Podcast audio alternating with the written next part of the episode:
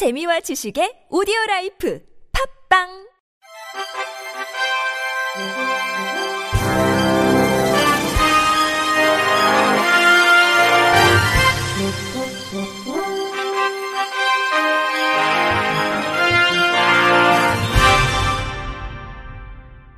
청취자 여러분 안녕하십니까. 삼월 십칠일 금요일 케이비아이씨 뉴스입니다.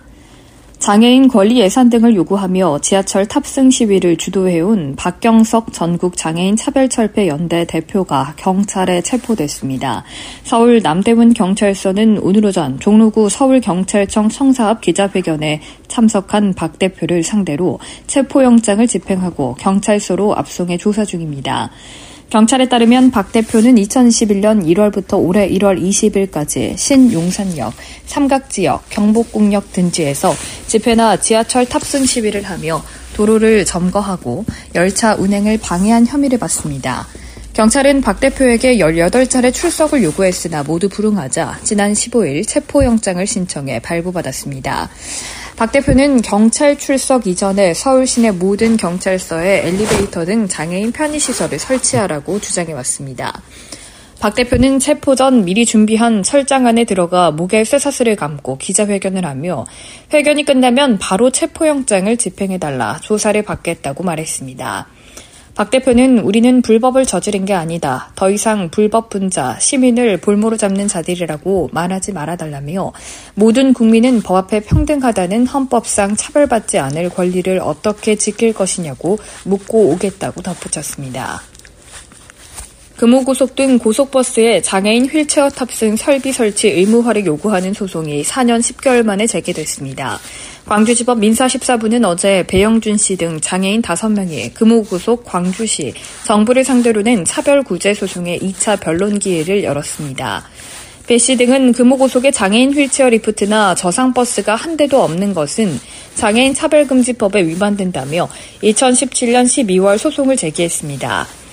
이천십팔년 오월 한 차례 재판 후 다른 유사 소송의 대법원 판결 등을 기다리기 위해 한동안 중단됐다가 재판장이 바뀌면서 재개됐습니다. 배 씨 등은 현대자동차 등이 휠체어 리프트가 설치된 고속버스를 출시하고 한양고속과 충남고속이 두세 개 구간의 저상버스를 도입했음에도 금호고속과 광주시는 휠체어 탑승 가능 버스를 단 한 대도 도입하지 않았다고 지적했습니다. 재판부는 금호고속 측 대리인에게 휠체어 탑승객이 이용할 수 있는 버스를 한 대도 도입하지 않은 이유와 재무자료 등을 조속히 제출하라고 명령하였으며 광주시에 대해서도 시외버스 편의 증진 및 지원 계획을 제출하라고 명했습니다.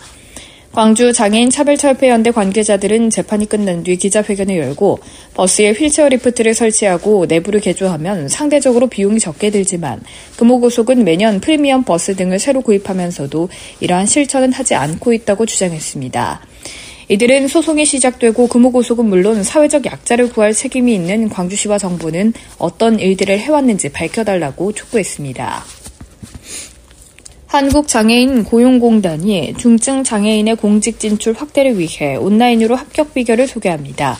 장애인고용공단에 따르면 공단은 인사혁신처, 국방부와 공동으로 이천이십삼년 중증장애인 국가공무원 군무원 경력경쟁 채용시험에 대한 온라인 채용정보 영상을 오늘부터 제공합니다. 영상에는 인사혁신처의 장애인 공무원 채용제도를 비롯해 중증장애인 경력채용제도 안내가 담겼습니다. 특히 중증장애인 경력채용 전형과 공개경쟁채용 장애인 구분 모집 전형을 통과한 선배 공무원이 출연해 직접 합격 비결을 소개합니다. 아울러 장애인 고용공단이 운영하는 온라인 정부 공공부문 임용 대비 전용 과정 정보도 담겨 있습니다. 영상은 국가공무원과 군무원 원서 접수 시기가 각각 다른 것을 고려해 시차를 두고 제공될 예정입니다. 온라인 채용 정보는 장애인 고용공단 유튜브 채널과 사이버 국가고시센터 홈페이지에서 확인할 수 있습니다. 제십회 프랑스 베스트 국제장애인 기능올림픽대회에 참가하는 한국 국가대표 선수단이 오늘 서울 강서구 메이필드 호텔에서 결단식을 가졌습니다. 이번 국제장애인 기능올림픽은 오는 이십이일부터 이십오일까지 프랑스 메스에서 개최되며 스물일곱 개국의 선수 사백이십 명이 참가합니다. 한국에서는 전자기기, 시각디자인, 목공예 등 총 서른네 개 직종에 한 명씩 총 서른네 명이 참가해 실력을 겨룹니다. 이 대회는 사 년마다 개최되지만 이번 제십 회 대회는 코로나십구와 러시아 우크라이나 전쟁으로 인해 두 차례 연기된 끝에 칠 년 만에 열립니다. 우리나라는 천구백팔십일 년 제일 회 일본 도쿄대회 출전을 시작으로 이천십육 년 제구 회 프랑스 보르도 대회까지 아홉 차례 모두 참가해 사 회부터 구 회까지 종합 우승 육 연패를 차지했습니다. 선수단장인 조향현 한국장애인고용공단 이사장은 칠 연패 달성으로 대한민국 기능장애인의 우수성을 세계에 알리겠다고 말했습니다. 국립재활원은 장애인 게임 접근성 향상을 위해 아름다운재단, 카카오게임즈, 경기도 재활 공학서비스 연구지원센터와 상호협력 업무 협약을 체결했다고 밝혔습니다. 이번 협약을 통해 네 개 협약기관은 전문성을 살려 장애인의 게임 보조기기 지원 사업 시행을 위한 상호협력을 약속했습니다. 이 사업은 장애로 인한 신체적 환경적 고려 없이 게임을 통한 삶의 질 향상과 게임 문화를 향유할 수 있도록 보조기기를 지원하는 사업입니다. 특히 정부기관과 민간기관이 협력해 장애인에게 게임 보조기기를 지원하는 첫 사례입니다.